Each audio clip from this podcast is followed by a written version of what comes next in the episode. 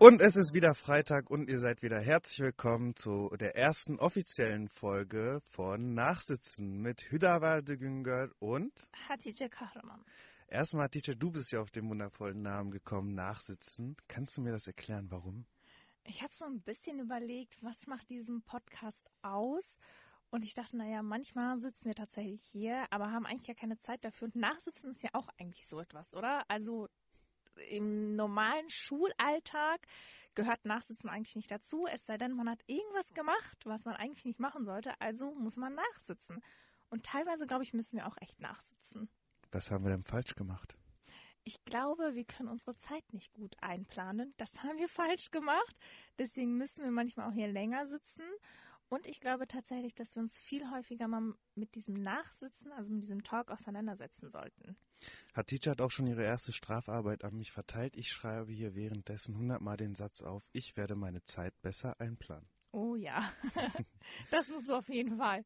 So, aber warum wir uns jetzt zum Nachsitzen getroffen haben, ist eigentlich eine tolle Geschichte. Die erste Geschichte von Salon 5, die wir exklusiv quasi rausgebracht haben. Ähm, eine Geschichte von dir, Hatice. Kannst du mir erzählen, was passiert ist? Genau, also es ist eine ganz interessante Geschichte und zwar geht es um die Privatisierung von 47 Zechenhäusern in Bottrop-Fudenbrock. Also man muss ja dazu sagen, dass Zechenhäusern etwas sehr Besonderes sind. Also vor allem das Ruhrgebiet, da im Ruhrgebiet gibt es halt sehr viele Zechenhäuser, die stehen halt teilweise auch unter Denkmalschutz, weil sie halt so besonders sind. Und Zechenhäuser waren ja früher die Häuser, wo halt die Bergarbeiter quasi gelebt haben, also wo sie geschlafen haben. Tagsüber war sie da, waren sie dann unter Kohle und abends haben sie dann da geschlafen. Und in Bottrop-Fuhlenbrock gibt es wohl 47 Zechenhäusern, die von Viva West, das ist halt die Firma, die jetzt die Zechenhäuser quasi verwaltet. Und Viva West möchte diese Zechenhäuser an die Mieter, die gerade da drin leben, zum Verkauf anbieten oder die leerstehenden Häuser an andere verkaufen. Ich finde, das ist eine Riesenchance. Wir haben uns ja auch lange ähm, damit auseinandergesetzt, ähm, ob es eine vergleichbare Privatisierung in Bottrop gab. Und bis auf die Häuser in Wellheim, die jetzt viele von uns kennen, auch als Gartenstadt, hat es angeblich sowas noch nie gegeben oder lange nicht mehr gegeben. Was sagst du dazu? Also du kennst ja mittlerweile Bottrop, du weißt, wie die Größenordnungen sind. Du warst ja auch vor Ort und hast die Häuser gesehen. Also man muss dazu sagen, es sind schon sehr schöne Häuser. Ähm, also die sind schon sehr klein. Ich glaube, das ist auch das, was Zechenhäuser so ein bisschen ausmacht. Die haben halt meistens so einen kleinen Garten und Bottrop-Fuhlenbrock. Also ich war tatsächlich noch nie in diesem Stadtteil, aber mein erster Eindruck war so, wow, wie ländlich. Also ich hatte wirklich das Gefühl, ich fahre raus aus Bottrop und fahre irgendwo anders hin, weil das halt so ruhig war. Und ich muss auch ehrlich sagen, ich glaube, diese Zechenhäuser sind halt insofern interessant, ähm, weil sie vor allem für Familien, die sich zum Beispiel kein Eigentum eigentlich hätten leisten können, eigentlich interessant sein können, weil die Häuser halt gar nicht so teuer sind. Also für 50.000 bis 100.000 Euro werden die Häuser verkauft und du hast halt einen kleinen Garten. Ich weiß jetzt nicht, wie groß die Häuser sind, also von der Quadratmeteranzahl, aber so groß sind sie halt nicht. Das heißt, für Kind, Hund, Katze sind die Häuser tatsächlich sehr ideal. Du bist ja nach Fuhlenbrock von, von der Innenstadt ausgefahren, von unserem Büro, und dir ist wahrscheinlich aufgefallen, dass du nicht weit gefahren bist, oder? Ja, das fand ich total interessant. Also man muss dazu sagen, ich wohne in Borbeck. Borbeck ist halt ein Stadtteil in Essen, aber es ist genau an der Grenze zu Bottrop. Und nach meinem Termin, ähm, ich habe halt erfahren, dass Bottrop-Fuhlenburg genau an der Grenze zu Oberhausen ist, bin ich quasi einmal kurz nach Hause gefahren, wollte das Auto absetzen und ich war wirklich von der einen Seite von Bottrop in 20 Minuten auf der anderen Seite. Also Bottrop ist tatsächlich nicht so groß. Da gebe ich dir recht. Das Spannende ähm, an Fuhlenbrock ist für mich, also so mein Bild von Fuhlenbrock ist halt, da leben vor allem ältere Männer Mhm. oder ältere Menschen, Entschuldigung. Und ähm, das ist auch noch so vom Ansehen her ein bisschen besserer Stadtteil. Inwiefern? Also da sagt man, da leben schon mehr reichere, mehr wohlhabende Leute als zum Beispiel in der Boy oder in Wellheim. So Ah, ist das okay. Bild davon. Und das ist halt das Spannende, dass halt quasi auch von einem sozialen Faktor, den ich ja immer so gern berücksichtige, da kann sich der Stadtteil Fuhlenburg extrem wandeln. Ich weiß jetzt nicht, wie gut dein Kopfrechnen ist, aber sagen wir mal, drei Leute, eine Familie zieht da ein, Mhm. in jedes in, die, in alle dieser 47 Häuser, jetzt mal nur ein bisschen ähm, Kopfspielchen. 47 mal drei? 47 mal 3. Ich habe mein Handy hier. Ich werde es tatsächlich jetzt eben Willkommen zur Nachsitzung mit Hatice Kachaman und wieder Walde Güngel. Wir nehmen gerade Mathe-Nachhilfe. Weil wir tatsächlich damals im Schulunterricht nicht aufgepasst haben. Deswegen müssen wir auch nachsitzen. Deswegen sind wir Journalisten geworden, also, ohne, ohne Zahlen. Mein äh, Handy sagt 141. Und das finde ich schon eine enorme Zahl. Überleg mal, von heute auf morgen könnte man rein theoretisch 141 neue Menschen in dem Stadtteil haben. Ja. Und das ist halt, gerade wenn es junge Menschen sind, eine Riesenchance. In Fuhlenbrock ähm, du warst ja auch da, gibt es ja auch noch immer einen Markt. Hm, Wie war ja. es auf dem Markt? Also erstmal dazu, man muss ja auch dazu sagen, das war gerade nur ein Gedankenspiel, die jetzigen Mieter werden nicht aus den äh, Wohnungen geschmissen. Aber trotzdem interessantes äh, Beispiel, weil es gibt noch sehr viele leerstehende Häuser, die auch demnächst äh, wahrscheinlich zum Verkauf angeboten werden. Und zu deiner Frage, ich hatte tatsächlich den Eindruck, dass sehr viele alte Menschen da sind. Also ich war auf dem Markt und ähm, ich dachte halt, naja, wir fragen mal einfach die Leute und ich habe wirklich verzweifelt nach jungen Menschen gesucht. Also ich hatte wirklich das Gefühl, eher ältere Menschen, ähm, auch viele ältere Menschen, aber kaum junge Menschen. Da schließe ich mal direkt zwei Fragen an. A, wie läuft so eine Privatisierung ab? Warum findet so eine Privatisierung statt? Was hat die Viva West, Viva West dazu gesagt? Und was haben die Anwohner, mit denen du gesprochen hast, zu diesem zu der anstehenden Privatisierung gesagt? Genau, also wir haben ja Viva West auch gefragt, ähm, wie das ablaufen soll und warum sie das machen. Und sie haben zu uns gesagt, im ersten Abschnitt werden erstmal die jetzigen Mieter, also die jetzt da in diesen Häusern wohnen, ähm, quasi ein Kaufangebot gemacht. Also sie können das Haus kaufen, wenn sie es möchten. Wir haben zum Beispiel mit einem Anwohner gesprochen, der hat gesagt, ihm wurde so, also er hat einen Brief bekommen und äh, die haben gesagt, wenn der Anwohner das Haus kaufen möchte, dann kann er das für 105.000 Euro kaufen. Er fand allerdings das Haus den Preis zu viel, weil er sagt, das Haus ist halt aus den 50ern, ist halt kaum saniert und ihm ist das einfach zu teuer. Ähm, genau das und Viva West möchte halt im ersten Abschnitt den jetzigen Anwohnern ähm, das Verkaufsrecht äh, anbieten und falls sie das nicht kaufen, bleiben die weiterhin dort wohnen. Und die leerstehenden Häuser, da gab es halt schon einige, die werden auf dem freien Markt quasi angeboten. Und ähm, wir haben tatsächlich, ich hatte ja gerade schon gesagt, wir haben mit einem Anwohner gesprochen und auch and andere Anwohner haben gesagt, sie finden dafür, dass die Häuser halt nicht saniert sind und dafür, dass die Häuser auch teilweise aus den 40ern, 50er sind, sehr teuer. Du selbst wohnst auch in einem Zechenhaus, oder? Äh, genau, also ich bin tatsächlich auch in einem Zechenhaus aufgewachsen. Ich komme ursprünglich aus Dortmund. Das war auch ein typisches Zechenhaus. Wir waren nie wirklich zufrieden damit, denn das Problem ist bei diesem Zechenhaus da, also bei dem, bei der Wohnung von meinen Eltern, die Zimmer sind alle gleich, also von der Größe her. Und das Witzige ist, wenn du halt in ein Zimmer reingehst, ist die Tür in der Mitte von einer Wand und das Fenster genau gegenüber. Heißt, du kannst eigentlich kaum Möbel hinstellen, weil einfach auf der einen Seite die Tür ist genau in der Mitte und das Fenster auch genau in der Mitte ist. Und das hat uns damals total gestört. Und du hast einen sehr langen Flur und halt, das ist wie in der Jugendherberge eigentlich bei meinen Eltern. Und ähm, dann halt die ganzen Zimmer, die halt alle gleich groß sind. Also ich frage mich tatsächlich, ob die Zechenhäuser in Fuhlenbrock auch so sind, aber von außen her schienen die nicht so. Ich hatte mich ein bisschen mit Zechenhäusern auseinandergesetzt und es gibt ganz, ganz viele unterschiedliche Varianten davon.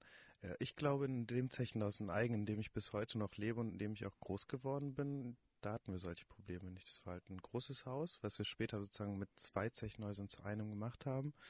Und für mich sind das die schönsten Häuser im Bottrop. Natürlich hätte ich auch gern irgendwie in Kiel eine coole, große Bude, aber da ist halt Kindheit drin. Ähm, da habe ich meine Kindheit drin verbracht. Und ähm, was ich halt aber auch spannend finde, ist der Denkmalschutz, den einige Häuser mhm. von denen haben. An der Fassade kann man nichts machen. Inwiefern kann man an der Fassade nichts machen? Also heißt das wirklich, dass wenn du das verändern wollen würdest, dass du jedes Mal einen Antrag oder so stellen musst? Es kommt halt drauf an, was du machen willst. Soweit ich weiß, sind nur, ist nur die Sandstrahlen erlaubt. Mhm. Dann sind die schwarzen Häuser werden dann halt zu orangenen und mehr kannst du da halt nicht machen, mhm. weil du mhm. das halt alles pflegen musst. Und selbst wenn du so ein Vordach und sowas machen möchtest an, an die ähm, Tür, die zu sehen ist, muss man da echt mit der Stadt immer diskutieren. Ja, aber auf der anderen Seite denke ich mir auch so, ich meine, ein Zechenhaus ist noch ein Stück Geschichte. Also da steckt unglaublich viel Geschichte dahinter. Die Kohle hat einfach das Ruhrgebiet geprägt, hat Menschen zusammengebracht. Wir sind alle hier entstanden, also wir sind alle hier, weil unsere Großväter vielleicht bei der Kohle gearbeitet haben. Und das ist einfach ein Stück Geschichte. Und ich muss auch ehrlich sagen, in Bottrop-Fuhlenburg hatte ich wirklich das Gefühl, diese Häuser, die da sind, also man hat schon von außen gesehen, dass sie schon sehr alt sind. Keiner dieser Häuser war komplett neu. Also das Stadtbild war einfach, okay, eher älter. Aber das hatte etwas. Also es hatte was Schönes einfach und etwas, okay, du wusstest, da, wo haben früher Menschen gelebt, die dieses, äh, die das Ruhrgebiet einfach geprägt haben. Und du bist direkt unterm Förderturm, der zu sehen ist. Für alle richtigen Bottropper Zechen-Fans. Direkt neben Prosperhanien. Was ich noch so spannend fand, als wir dann unser Haus ähm, umgebaut haben und zu einem verbunden haben, kam dann zwischen den ähm, zwischen den Wänden so ganz alte von 19, weiß ich nicht wann, so Brauerei-Etiketten ähm, raus. Das Ach, bedeutet, die Arbeiter, die das Haus aufgebaut haben, haben gesoffen und haben ihren Müll so auch noch in den Wänden entsorgt. Und das war für mich der erste Gänsehautmoment, den ich hatte. Mhm. Wow, der Typ, der das hier aufgebaut hatte, hat sein Müll hier versteckt und Jahre später, als wir seine Arbeit quasi kaputt machen oder diese Wand einreißen, finden wir das. Und das war halt schon ziemlich krass. Oder wir haben letztens vor kurzem äh, unsere Toilette ähm, sanieren lassen. Und da habe ich mir diese Dämmungen angesehen, die da verbaut waren. Das sind so, so ein Gemisch aus Beton und Heu und sowas, wo du weißt, wenn da einmal ein Funke reinfliegt, dann brennt mhm. das ganze Haus. Da habe ich natürlich wieder Bauchschmerzen gehabt. Ja, also ich glaube, es hat tatsächlich seine Vor- und Nachteile. Also zum einen hast du halt wirklich Geschichte da. Du hast halt wirklich ein Haus, das womit du unglaublich viel verbindest, vor allem wenn du auch ein Mensch bist, der halt einfach mit dem Ruhrgebiet auch viel verbindet. äh, aber zum anderen hat auch so eine Privatisierung auch nochmal den Vorteil, dass zum Beispiel junge Menschen die sich vielleicht hätten kein Eigenheim leisten können, sich ein Haus kaufen können. Aber auf der anderen Seite sind die Häuser natürlich auch denkmalgeschützt. Heißt, du kannst das nicht abreißen und wenn du vielleicht was komplett Modernes willst, dann ist das halt für dich nichts. Dann kommen wir nochmal zurück zu der Fuhlenbrock-Geschichte, die du gemacht hattest. Du hattest ja ähm, die Nachricht gemacht, eine Radereportage darüber, dass 47 Häuser privatisiert werden sollen. Wie waren denn die Reaktionen, die du drauf bekommen hast? Also gemischt. Es gab einige Leute, die gesagt haben, ja, finde ich gut. Ähm, andere wiederum haben gesagt, nee, so eine Privatisierung ähm, ist, kann auch tatsächlich dem Stadtteil schaden. Ich meinte halt der über Instagram, was Freunde dir geschrieben haben. Das habe ich jetzt auch gerade im Nachhinein verstanden. Aber ja, tatsächlich, ich habe auch tatsächlich äh, Reaktionen bekommen.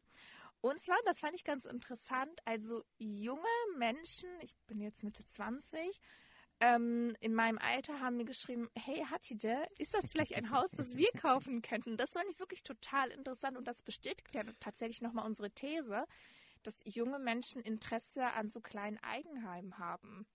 Also ich kann dir nochmal ähm, auf um 1.42 Uhr heute Morgen habe ich die Nachricht bekommen, äh, wo sind die Häuser? Wir suchen schon seit Jahren. Und dann habe ich gesagt, ja, ich kann morgen nochmal mit Hatisha sprechen und euch ähm, die Adresse zuschicken. Und danach war halt nur noch ähm, mega. Du kannst dir nicht vorstellen, wie sehr ich mich, ähm, wie sehr wir uns freuen. Ich muss aus dem Türkischen jetzt gerade übersetzen, darum dauert es ein bisschen. Inshallah nasib müstschikar. Ich weiß jetzt nicht, wie ich es auf Deutsch übersetzen kann. Ja, hoffentlich klappt das. Also so würde ich, so würde ich das jetzt übersetzen. Okay, und das hat mich dann halt nochmal gefreut zu wissen, okay, da wollen halt ein paar Menschen die sind. Du hast jetzt gerade aber noch was Wichtiges gesagt. Leute in deinem Alter, du bist 25 Jahre alt, überlegen sich auch schon ein Haus zuzukaufen. Da kommen wir jetzt schon zum zweiten Teil unseres äh, Podcasts. Investition. Du hast mir vor zwei Tagen groß erzählt gehabt, dass du am Wochenende mit deinem Mann zusammen eine Investition getätigt hast. Was habt ihr gemacht? Genau, also Vorgeschichte. Ähm, ich bin ein Mensch, der sehr gut organisiert und genauso sieht es eigentlich auch mit meinen Finanzen aus. Entschuldigung, einmal kurz Werbung machen. Jeden Montag, Montag eine Orga-Folge mit Hatice. Yay! Genau, und ähm, also ich war schon immer ein Typ, der akribisch alles aufgeschrieben hat und To-Do-Listen. Und irgendwann ähm, in meinem Leben, das war Anfang, als ich, also als ich angefangen habe zu studieren, habe ich gemerkt, okay, ich glaube, man sollte auch seine Finanzen ausschreiben. Heißt, was äh, hat man für Einnahmen, was hat man für Ausgaben, was fällt so im Jahr ungefähr an. Und dann habe ich wirklich angefangen, alles aufzuschreiben. Und als ich dann ähm, quasi mit meinem Mann zusammengezogen bin, haben wir unsere Finanzen beide aufgeschrieben. Also wir haben eine Excel-Datei, die auch tatsächlich, ähm, ich weiß nicht genau, wie das heißt, aber die zeigt auch diese ganzen Tabellen an. Also du kannst wirklich von jedem Monat genau sehen, okay, für welches Budget wurde wie viel ausgegeben. Und so haben wir dann irgendwann gemerkt, okay, Geld hat natürlich auch seine Funktion, aber Geld hat nur seine Funktion, wenn man auch investiert. Und dann haben wir tatsächlich investiert. Nicht am Wochenende, weil am Wochenende ähm, haben die Börsen wohl zu, aber letzte Woche Freitag. Ähm, genau, und wir haben jetzt, also ich bin jetzt 25, habe jetzt das erste Mal investiert. Es ist auch ein ganz komisches Gefühl. Also man ist sich unsicher, vor allen Dingen bei Aktien.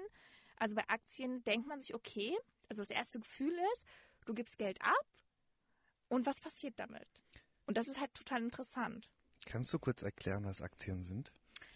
Okay, also ich bin wirklich keine Expertin in dem Feld, aber ich versuche es mal zu erklären. Aktien sind, also nehmen wir mal ein Unternehmen wie Apple und du kaufst quasi einen Anteil daran. Äh, das heißt nicht, dass du jetzt irgendwie ein Mitspracherecht hast. Also es gibt auch diese Aktien, aber der, der normale Aktien ist quasi, du kaufst einen Anteil Heißt aber auch, wenn das Unternehmen Gewinn macht, dann machst du auch Gewinn. Wenn aber das Unternehmen Verluste macht, machst du auch Verluste. Und du kannst halt quasi an dem Aktienwert eines Unternehmens dann gucken, ob dieses Unternehmen Gewinn macht oder Verluste macht. Und wie war es bei dir als Jugendliche? Hast du da auch schon versucht, in Aktien zu investieren? Hast du da Geld gespart, gesammelt? Welche Tipps können sich Jugendliche daraus jetzt ziehen? Also ich muss ganz ehrlicherweise sagen, als Jugendliche habe ich das gar nicht gemacht. Ich hatte auch gar nicht das Interesse an Geld. Und das ist aber eine Sache, die ich heutzutage bereue.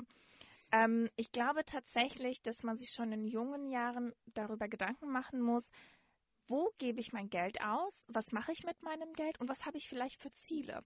Also heißt, wenn man sich vielleicht mal irgendwann ein Auto kaufen möchte, ich meine, ein Auto ist jetzt eigentlich keine gute Investition, weil ein Auto verliert seinen Wert, aber trotzdem, das ist einfach ein Ziel ähm, muss man sich einfach schon vorher Gedanken machen, wie möchte ich dieses Ziel erreichen. Ich habe zum Beispiel das erste Mal, als ich mir etwas Großes gekauft habe, das war damals das Spiegelreflexkamera, die habe ich wirklich durch ganz viel Sparen einfach äh, bekommen. Die hat damals, glaube ich, 700 oder 800 Euro gekostet und ich war irgendwie 18 oder 19 und ich war so glücklich, dass ich mir diese Spiegelreflexkamera einfach aus eigenen Händen, also ohne dass meine Eltern das finanziert haben, einfach gekauft habe, weil ich damals auch schon gearbeitet habe im Callcenter aber nur, weil ich halt einfach mein Geld immer wieder zur Seite gelegt habe. Und man muss sich, glaube ich, schon tatsächlich darüber Gedanken machen, lege ich mein Geld einfach so zur Seite, also lege ich es zum Beispiel auf ein Sparbuch, was sich heutzutage eigentlich nicht mehr lohnt, weil Geld verliert seinen Wert, oder investiere ich es, also lasse ich das Geld einfach mal für sich arbeiten. Und ich glaube, das ist tatsächlich als junger Mensch schon interessant, denn je länger man investiert, desto mehr Geld hast du am Ende. Also es gibt zum Beispiel noch eine andere Methode, und das sind nicht Aktien, sondern ETFs. Und bei ETFs ist das so, wenn du zum Beispiel 30 Jahre lang jeden Monat 200 Euro in ETFs investierst, dann hast du am, nach 30 Jahren das drei oder teilweise das vierfache von dem, was du investiert hast. Und das ist halt eine echt gute Altersvorsorge.